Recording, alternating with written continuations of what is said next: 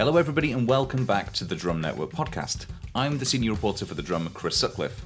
In this episode, I'm joined by four fantastic guests to discuss all the ongoing travel trends and marketing trends in and around Asia. Uh, it's a huge topic. I say a number of times during the episode that we cannot possibly do it justice, but regardless, we've extended the runtime of this episode just a little bit so you can get even more insight.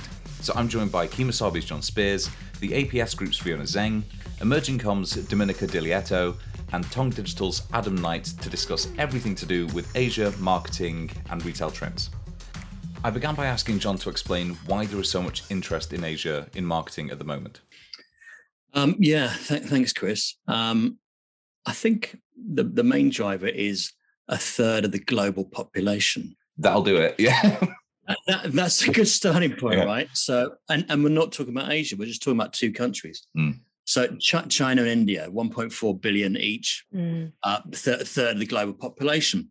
Um, so that, that's big, sizable market, and that's why uh, South America and Europe are all, all, all, going in, and why Tong on the call has been very busy uh, launching 122 brands there. Um, but um, not only is it big, but it's the middle class, right? So it's the middle middle class rump that people are after because in China they spend 22 billion a day. The middle class in China, so so the, the middle class in China is rising about six percent per annum. Um, uh, that's that's that's that's huge, and that will reach about 1.2 billion in 2030. Um, China usually gets the big conversation and the and and, and the big call out. Uh, I, I'm I'm I'm equally as fascinated with India because um, I think India is is has shown perhaps greater resilience through pandemic. Uh, it seems to it seems to take shocks better. Uh, India highly subjective, I, I, know, but this is just an intuitive feel. But also, the middle class in, in India is rising faster than than China. So in in India, it's rising at 8.2 percent. These McKinsey stats, as opposed to six percent in China. So from a lower base, you're getting about 800 million middle class by 2030. Sizable market. And I tell you, since China's shut, of course, there's been a big emphasis on India as opposed to China, naturally and logically, if we're talking about travel, especially um, uh, for for to, to, to get to get travelers over there. So that's the in a nutshell. That's what's driving the interest and why it's climbed the priority list. Nice. Well, you've really teed that up nicely for us. So thanks for that. And Domenica, I wondered then, from a brand's perspective, what are the big opportunities that we're seeing? You know, who are the people who are, which are the brands rather, which are taking advantage of that new middle class, the burgeoning middle class, the best? I can only answer with regards to China. I'm That's not fine. an Indian expert. All good. Um, I think I think that it has hit brands hard, both in market and over here um, the borders being closed, and I don't foresee that changing anytime soon, especially with our COVID levels. However, I think the biggest opportunity for brands has been the number of Chinese domiciled here, and it's growing. And we've seen the largest cohort of Chinese students we've ever seen this September is absolutely astronomical. So universities are actually um, struggling with safety within universities than they are with the numbers, if that sort of makes sense. But it's the fact that these um, consumers are based here, spending money on property, spending money on brands, experiences, travel, domestic travel, hotels, spas, golf, you name it. Mm. Um, and that seems to me to me a little bit bonkers, and that, that a lot of brands aren't capitalizing on that and haven't really noticed. And there seems to be this narrative, oh, they're not coming, they're not coming. Well, they're actually here. Um, and I think Adam will concur with this. They're also sending gifts home. They're telling their their friends and family at home where they should come to when they can come. So it depends on which category we're talking about, whether we're talking about property, whether we're talking about retail, whether we're talking about travel, um, as to what the opportunity is when it comes to talking about the tourism spend, so travel hmm. retail and the tourism spend, that isn't going to come back until the borders are open and quarantine is lifted in China. Currently, for me, as a Brit, five weeks. No way I can go and see my team at the moment. Yeah. So, but there are opportunities here. There are obviously then opportunities for brands that were already established in China, a lot of which we we deal with. Um, and there has been an unbelievable amount of movement in China in terms of domestic consumption, domestic travel. Uh, and I would actually say that conversely, for brands in market that are already established, not new ones, the um, opportunity and the threat is actually domestic brands and competitors from domestic APAC brands mm. from Taiwan, from China, um, and from Hong Kong and Singapore. That in certain categories like beauty, that has really hit hard a lot of beauty brands, a lot of fashion brands, because there are some amazing brands that we talk about a lot, local brands that are now really properly competing with with the Western brands. So I think it really depends on where you're sat. Are you mm. a new brand going into China? Are you established? But the opportunities are there, and it is the upper middle classes and the middle classes in China. But all too often, brands are really quick to judge and say, "Oh my goodness, there's no inbound tourism." But there is a massive opportunity at the moment here in the UK, and there's a massive opportunity in China. But you've really got to know your customers, and they're changing every single day, mm. and they will not be um, what used to work from a marketing standpoint doesn't work with them anymore. See, that's really interesting. Yeah, Adam, mm. I wondered if you've got anything to add to that. I think I'd only really pick up on on what Domenica was saying about this kind of reshoring. I think of um, of overseas demand. I think um, Domenica is absolutely right that um, uh, uh, brands that dismiss the opportunity amongst um, consumers, tourists, or not so much tourists, but students, let's say here in the UK, um, are perhaps a little short sighted. But the reality, of course, is that um, outbound Chinese tourism has has dramatically shrunk over the last mm. uh, 12 to 18 months. Um, uh, that's not to say that Chinese uh, travelers are not going on holiday, mm. um, it's just that they're doing it domestically. Um, and actually, if you look at Chinese domestic travel, it's really led the world um, in terms of its post-pandemic recovery. Um, and and I, I, looked up some of the numbers before coming on the show today, um, and it's already surpassed 2019 um, mm. in terms of the, just the number of people that are moving around the country, the amount of money that's being spent domestically. Um, and this, of course, as, as Domenica pointed out, um, is frustrating for a lot of international brands who perhaps don't have as strong a presence in the market as they would like, but also mm. opens up a lot of interesting and quite exciting opportunities in some new spaces that uh, that, that, brands might not previously have considered.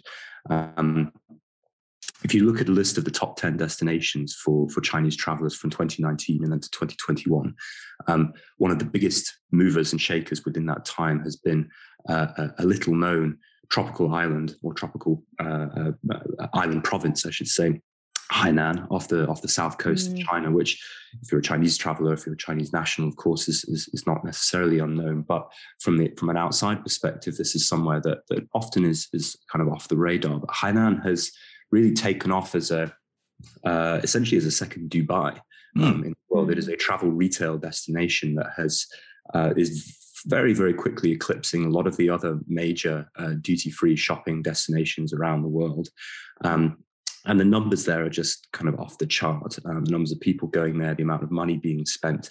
Um, it is a shopping destination. And this is where a lot of those premium and luxury shoppers that we're used to seeing uh, walking up and down Bond Street here in London um, are, are, now going and spending their money in places like mm-hmm. this. And I think for brands, it's important to make sure that we are um, adapting to this new normal because again as Domenica pointed out this is something that isn't going to be changing too much over the uh, over the next few months um, uh, outbound travel does not look set to resume until at least probably 2023 to any kind of uh, meaningful mm. number um, and I think brands really have to grapple with that reality yeah. Adapt um, uh, for the foreseeable well that's heartbreaking because I'm just looking at pictures of Hainan now and I, I want to go instantly so, Fiona, what's it?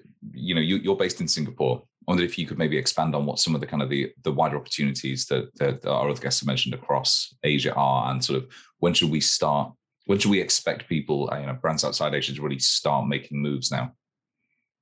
Yeah, um, I would say I'm a China Chinese. I was born and raised in China, but I just stay in Singapore for the past 16 years. So mm-hmm. uh, as I've crossed the experience with various country, I think from John, and everybody mentioned about the um, China and India being the biggest consumer market is um, it's definitely is right smack to the point based on the population. But I think a few trend I would say across the mega trend, just talking about these past going to be two years for this uh, COVID period. A lot of country focusing on domestic, and then I would set uh, separate the brands across different sector. I would say, mm. retail they are picking up only really uh, because I've been talking like maybe at the beginning of last year when I talking to Adidas, they really want to work with us, but it's like, hey, we don't know. We are just so you know. Mm. Mm. It's so uncertain. We don't know where, where we're gonna spend, where which shop we should doing the, the campaign, etc. Because those are the established brand they already in the market just they just need to run the campaign but whether they want to spend this money last year there are still a lot of things that is putting put, pulling them back mm. but i would say this year they really back into the game because uh, for a country like a country like australia india uh, china itself is very resilient to this covid in terms of domestic just you know i would say they block up by themselves but uh, they have to self uh, you know re- rely on all the, the market by themselves, but is um it works at least since nobody how to you know take out from this COVID situation until today.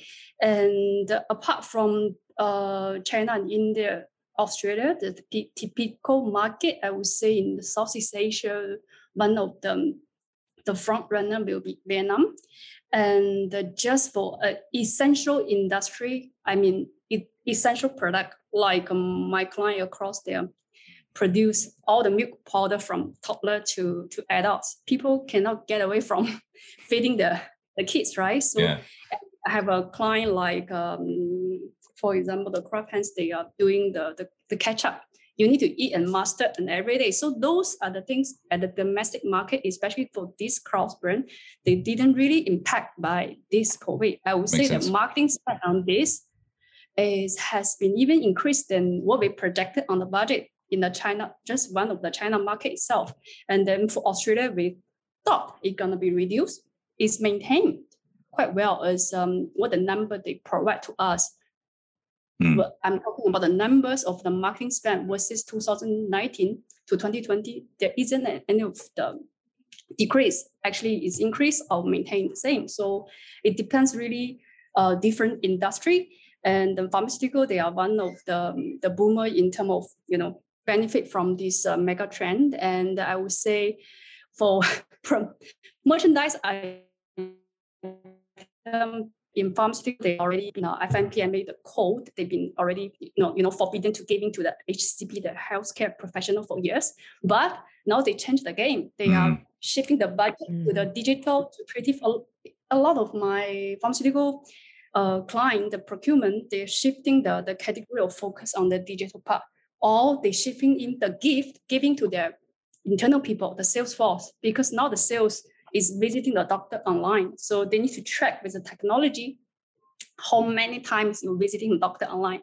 Mm. So hmm. it's one of the things with this this this trend change, they integrate with all this technology as well. So I think every industry, um, they try it and figure out then, then find the best way to survive. And then in terms of the global travel retail really is still impacted because I can see from the wine experience industry, people just there's no more global travel retail for the spend. So they're all focusing on the on the so-called uh, distributor or not get away from the on-trip sector. Yeah. And then I think, John, you've probably got quite a good insight into this. When it comes to marketing uh, luxury products and services rather than kind of those commodified um, products, what are some of the trends we're seeing across Asia then in terms of actually, I suppose, challenger brands coming in, whether they be kind of luxury or if that's, you know, if we're talking about travel marketing itself, what are some of the trends around luxury and kind of upscale products and services that we're seeing? Um, well, I think the the biggest trend is is how to communicate, and I think Fiona nails it. In, in you know, I, I think in the UK and Europe, we're still way behind the eight ball on the transition, the digital transformation, and and one of the great silver linings I think of of pandemic has been um, the, the, the fact that digital transformation has to happen with those who were really behind the eight ball, and and in terms of travel, uh, and, and to luxury to a certain extent. Uh, it, it, they have been pretty conservative and pretty traditional in, term, in terms of their marketing and spend. Whereas for travelers, we know we are we get inspired, we search, we we book, Uh, we navigate and we share. It's a digital medium, and, and the accountability and the measurability on digital is, is awesome. And I've always been impressed, to Fiona's point, I've always been blown away how far ahead China, Japan, um, Southeast Asia, etc., have been with digital communication, and so and so early the adoption of e-commerce and also mm. social e-commerce. I, I think I'm, I'm, being general, but I think traditionally, uh, and to answer your, your question a bit bit more, traditionally you've seen a older over 50s market. Mm. Um, traveling outbound from China and India, etc. We're, we're, now seeing, or we saw pre-pandemic, uh, a, a, shift to um, millennial and, and Gen, Gen Z, right? And they are driven by social, they're driven by influences. The platforms and the apps all have this built in. You mm. have an influencer that recommends a trip, that recommends a destination. You have a price point. You have a buy now button. It's all, all within within a, a, a, a nanosecond done on your mobile, right? And if you follow an influencer of a certain of certain note, Hey, great. I, I, fancy that. Bang. We're so far ahead of yeah. the integration of platforms. We, we, I think, are so, so far behind. In fact, the last study from Skift I saw, only a third of, of, of players uh, in the Western world think they are on or ahead of the digital curve, only third, and that's a, and that's a question asked after pandemic. Mm. So we we caught up quite a bit during pandemic because we had to, because all the stores were shut and we all bought online. Um, um, but but now there's even more of a catch up to do. So it's all digital, and for, and for me, the biggest trend is replicating a digital experience that mirrors a physical experience as much as possible. We're not talking about a website. We're not talking about a big ad. We're not talking about any of that. We're talking about great digitally immersive content on digitally immersive platforms that echo and mirror the actual visitation or mm. experience as much as possible. That's the way to do it. And that's what we're doing at Kemosabe. See, I think that's really interesting. And I, I noticed that I, Domenica in particular, you were kind of nodding along to that. So is that, you know, so it's almost a world away from my experience of, you know, social commerce. Is that something that you're seeing a lot more interest in, either from, you know, brands, clients, or even from consumers? Absolutely. I mean, I'd go one further, and we don't even call ourselves a digital agency anymore. Mm. I mean, there is no off and online in China. That's the first thing. And here, I still talk to brands that have a head of retail, head of digital, head of social. It's bonkers. You've got one customer, one customer, and they want to interact with the brand in whichever way they want, which in China is invariably online, it's invariably social. It's about immersive experiences, exactly what John said, but it's about use, the use of AI technology. Uh, for example, if you go into pretty much any store in China and you want to buy lipstick, you don't try it on. That's far too unhygienic to have testers. You use AI mirrors. You do the same when you're trying on outfits. Um, and I expect when I go to China that I have the same experience in the Nike store in Shanghai as I would if I was online.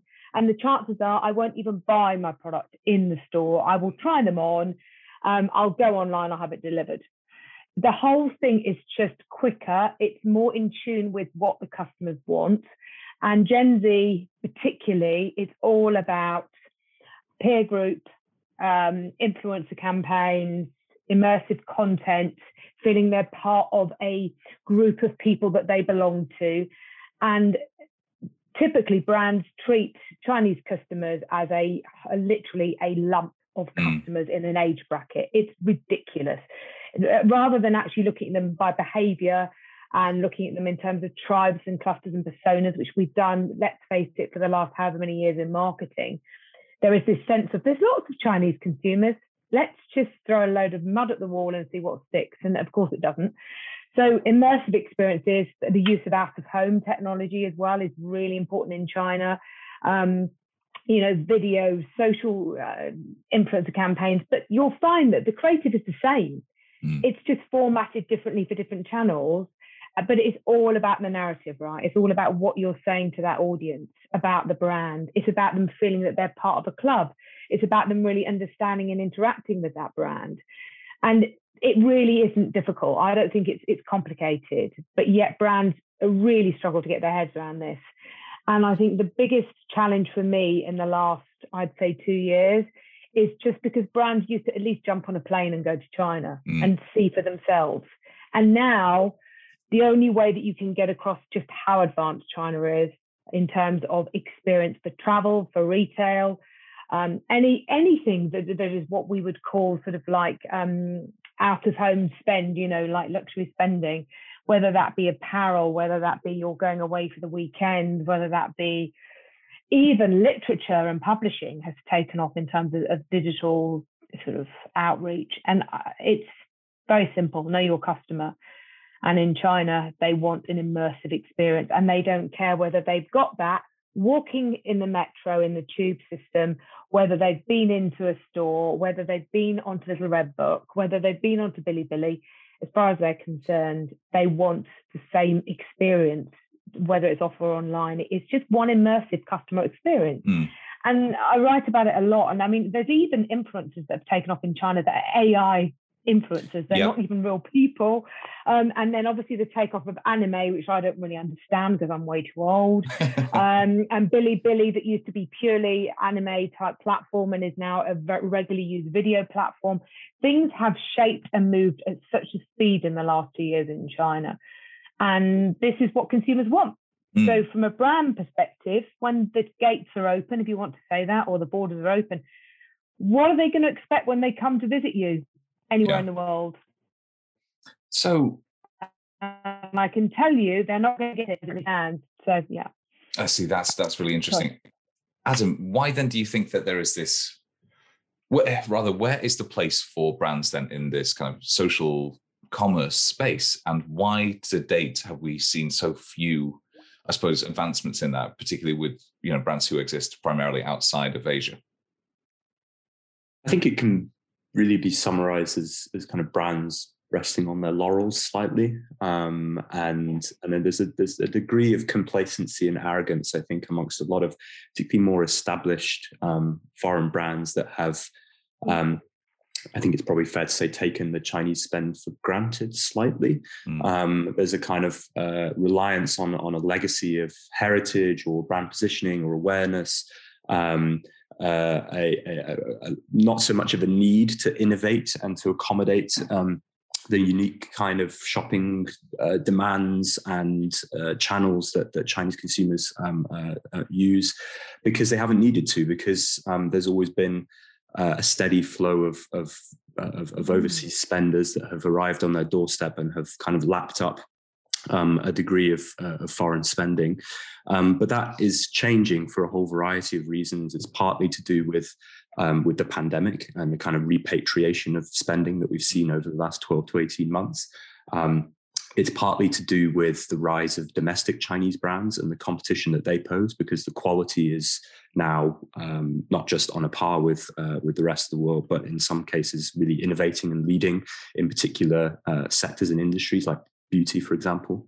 Um, it's also partly to do with a degree of um, uh, of, of um, I hesitate to use the word nationalism or patriotism, but a kind of uh, confidence, let's say, amongst Chinese consumers to to no longer um, uh, allow themselves to be treated in a way that um, is um, quite often kind of uh, uh, negligent, let's say, um, when it comes to uh, meeting Chinese consumers on their own um, on their own terms, and all of these kind of different factors have, have led us to a point now where um, we do see a lot of foreign brands that have historically performed quite well in China or have performed quite well amongst um, overseas spenders, um, uh, those brands now not doing so well uh, and finding themselves losing losing quite a lot of market share.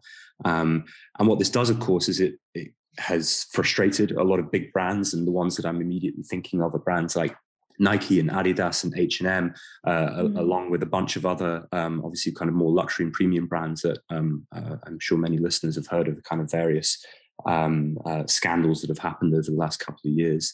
Um, what it does is, it, it like I said, it, it closes off various opportunities for them, but it also opens up a lot of really exciting opportunities for brands that do grasp the nettle, so to speak, uh, and really start to invest in getting to know their customer um, uh, and, and the different faces that and different voices that their customer represents, uh, and to create something that is genuinely um, uh, interesting and of relevance to, to uh, a Chinese audience. Um, uh, and brands that I think that have weathered that storm particularly well. Burberry is a, is a, mm. is a very good example. They're a brand that has again historically kind of relied on a Chinese consumer for for a lot for a large share of its income um, is in many ways quite a or has historically been a somewhat kind of old hat stodgy traditional British heritage brand, but over the last few years has kind of gone through this massive kind of makeover on a global level, but particularly with regards to China. Whereas now, you know, you look at their kind of Chinese facing brand, it still has kind of elements of its global DNA, but it also has a very, very specific China facing identity uh, that really taps into emerging Gen Z trends uh, and consumer um, cultures and subcultures and communities uh, in a way that uh, I think uh, a lot of other brands can, can really kind of draw inspiration from. So then I, it just struck me then the impossibility of trying to have a conversation about trends across Asia in anything less than, I don't know, a fortnight. But nevertheless, we'll try and we'll try and soldier on with this. And I wondered then, I don't know which of you wants to answer this first, but um, for those brands then who are looking to really understand a whether the Chinese audience or you know, John, if you have you know recommendations for an Indian audience, and they want to see those consumers, as you mentioned, kind of on their own terms with their own um, breakdowns in their own sectors, and not just to some undifferentiated whole as potentially they have in the past what would be the best place for them to start other than obviously going to you guys for your expertise? It's marketing 101 chris isn't it? It whether you're in china whether you're in india or whether you're in uzbekistan it's marketing 101 you you get to know your audience and and you don't do the shortcut of oh yeah that's that's that's an indian audience or chinese audience. No as as there are in every every market multiple layers as domenica said um, earlier on. It's know, knowing, quantifying, and qualifying your target segments, ranking them in priority of interest, engagement, value, um, etc., and then understanding the nuances between those that's the essence of marketing know mm. know thy customer so mm. so uh, and and you know I, I, think i think joint ventures we've got a lot of companies on on the call today great companies with offices within within asia um, so fantastic because it's local knowledge and so to joint venture uh, and to partner with those with local knowledge is pivotal there's only so much that others can do you know, from afar, but you've got to have on on the feet. You know, we've got partners in South, North America. We've got a hundred production partners all around the world. We rely upon them mm. to, to not only impart knowledge, but also create. We've just produced tons of content across Asia over a month's shoot in a country that wasn't allowing access. Now you try doing that without those partnerships and without those hmm. relationships. Mm um, across across Asia. So we've managed to produce 40 films of great experiential stuff that we just talked about, um, w- which will be imparted on immersive digital channels. Um, so n- n- know thy customer, but also local local knowledge. And to, to Adam's point earlier, you know, he was saying about you know the, the brands that have tried and the brands that struggle. I, I know, for example, that Hyatt are not really that interested in in, in Asia. Uh, a lot of the others are Hilton and, and, a lot of the rest of the guys are mm. the big South American players. But Hyatt have gone public saying, you know what? No, no, the barriers to entry are too high. Mm. Um, the, the, restrictions are too high, and the local brands are really, really strong. Mm. So it's actually probably a bit too hard. And there's huge opportunities for them in Europe and, and South America, where perhaps those brands maybe have have great attraction. So so that's a that's a long answer to your question, but hopefully some a bit of interest in it. no, absolutely. Yeah, yeah. And actually, it's flagged up something I want to ask Fiona, which is is there a perception that kind of the Asian markets, you know, as diverse as they each are, that they are kind of, um, a, you know, a huge wall for brands to scale to get into? You know, how difficult, you know, how, rather, let me ask the question again. Do most brands still perceive Asian markets as being incredibly difficult to break into then? And, you know, is there an easy solution?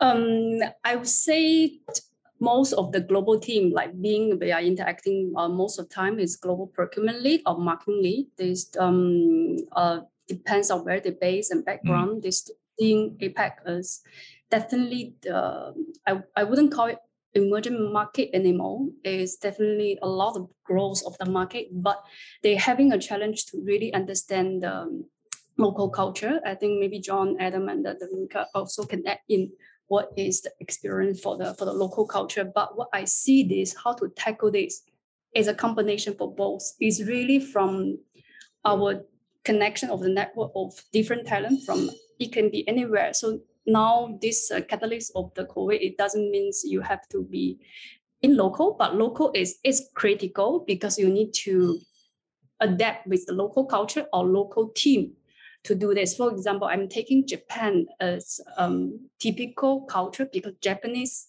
is being Japanese, you know, the way of saying, because at times they expecting they interacting with Japanese only because they expecting you have a local people, local setup and um, to be able to, to talk to them in local language and local culture, their expectation is different because they say, you are Japanese, I'm Japanese, you know what I want. You cannot give me the foreigners uh, bracket things. But yeah. for, for me, uh, I mean, my other colleague in UK, we work together with local team to tackle with pitch with the mm-hmm. client. Mm. They are trying to be the awareness we are foreigners. So sometimes the local culture give you, uh, in the Asian way, they call you, give you a little face for those. They say, oh, you are not Japanese. So it's okay. We give you, you know, a lot of allowance for you to, to, to, to, to get into community communicating with us. Mm. So I would say every country in Asia Pacific, they are very open to communicate and uh, but to understand to making the local culture local adaptation is very, very critical, especially with China being the second biggest um, economy in the world now. And then mm. for the normal consumer perspective, I just for me, I'm a China Chinese. For my interacting with all my friends, how they see these things, especially on digital, and how they see this because they don't really looking out as a Western technology or culture as very advanced level. They know okay. where they are. So this is linked back to John and Domenica and Adam says that's why they're expecting something even better than what they already have now in the market. Because um, for me personally, I have a challenge maybe seven or eight years back when uh, I travel back to China. I don't have a local bank card. It's already very difficult for me to pay for anywhere. I think mm. Domenica knows. They, a lot of places they don't accept a credit card. So they only have uh, one phone to pay, so which is making a foreigner travel quite challenging. Mm. I was mm. talking to some of my uh, foreigner friends in Singapore. They travel to China. They're facing the same challenge, and then a lot of the vendors. I mean, very very small. They can be a small selling a bottle of water on the street, but they don't accept cash.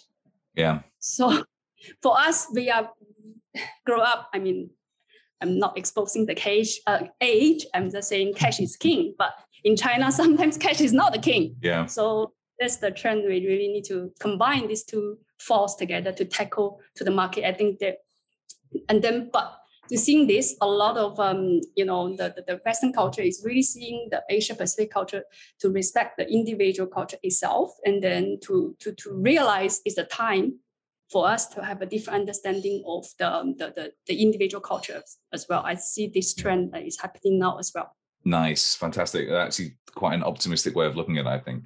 And then we've really gone through, we've rattled through as many questions as we can probably tackle without it getting too, uh, you know, expanding to become a four-hour podcast.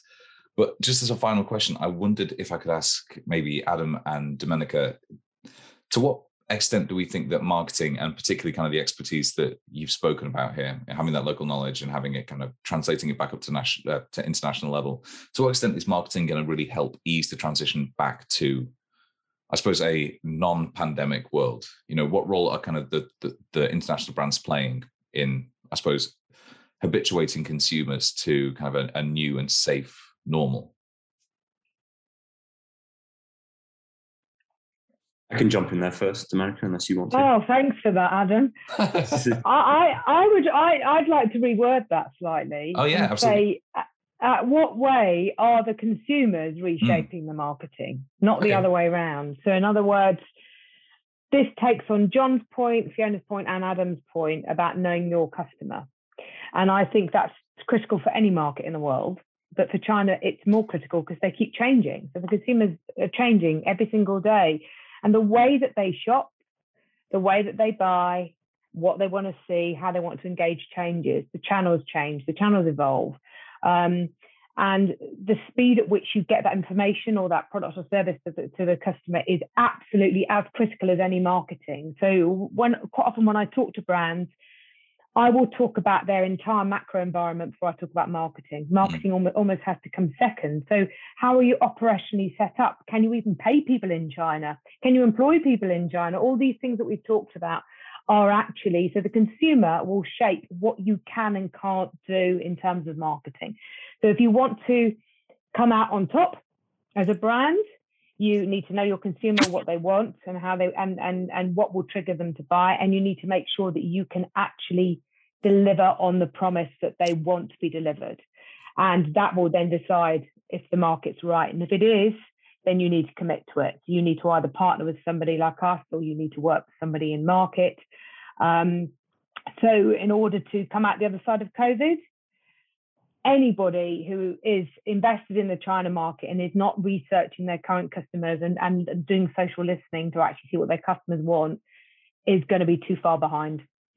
So it should be a, literally a daily thing, a weekly thing, a monthly thing. How are my consumers changing? What do they want?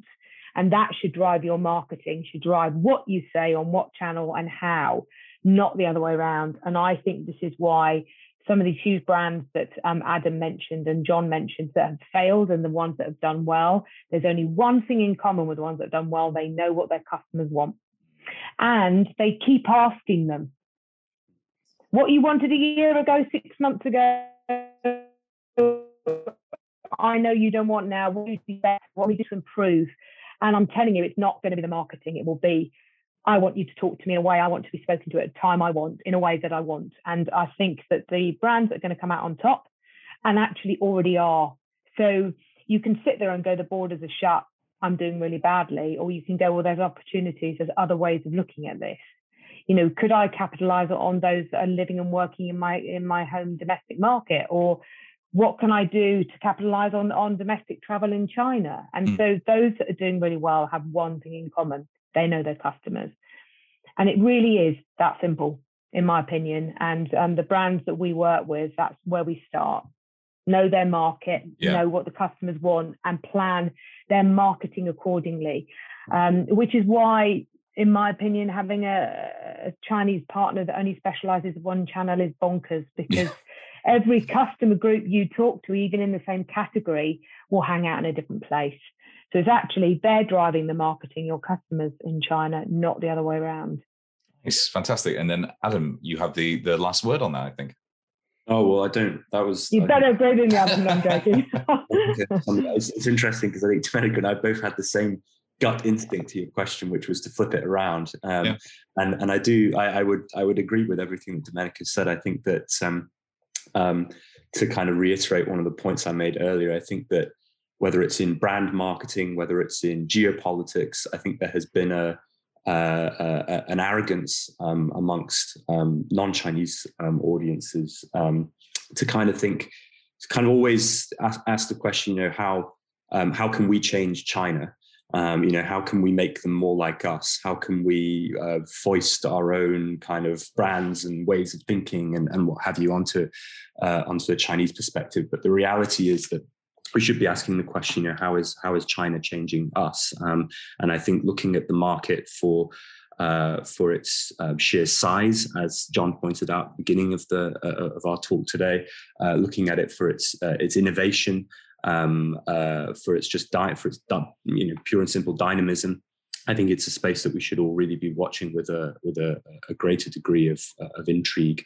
Um, and I think that the brands, as Domenica said, that, that are going to be successful over the coming years are ones that are going to be doing that on a regular basis. And um, uh, it's going to be a painful process, but I think that the, the obviously the um, the the upside um, is is quite significant.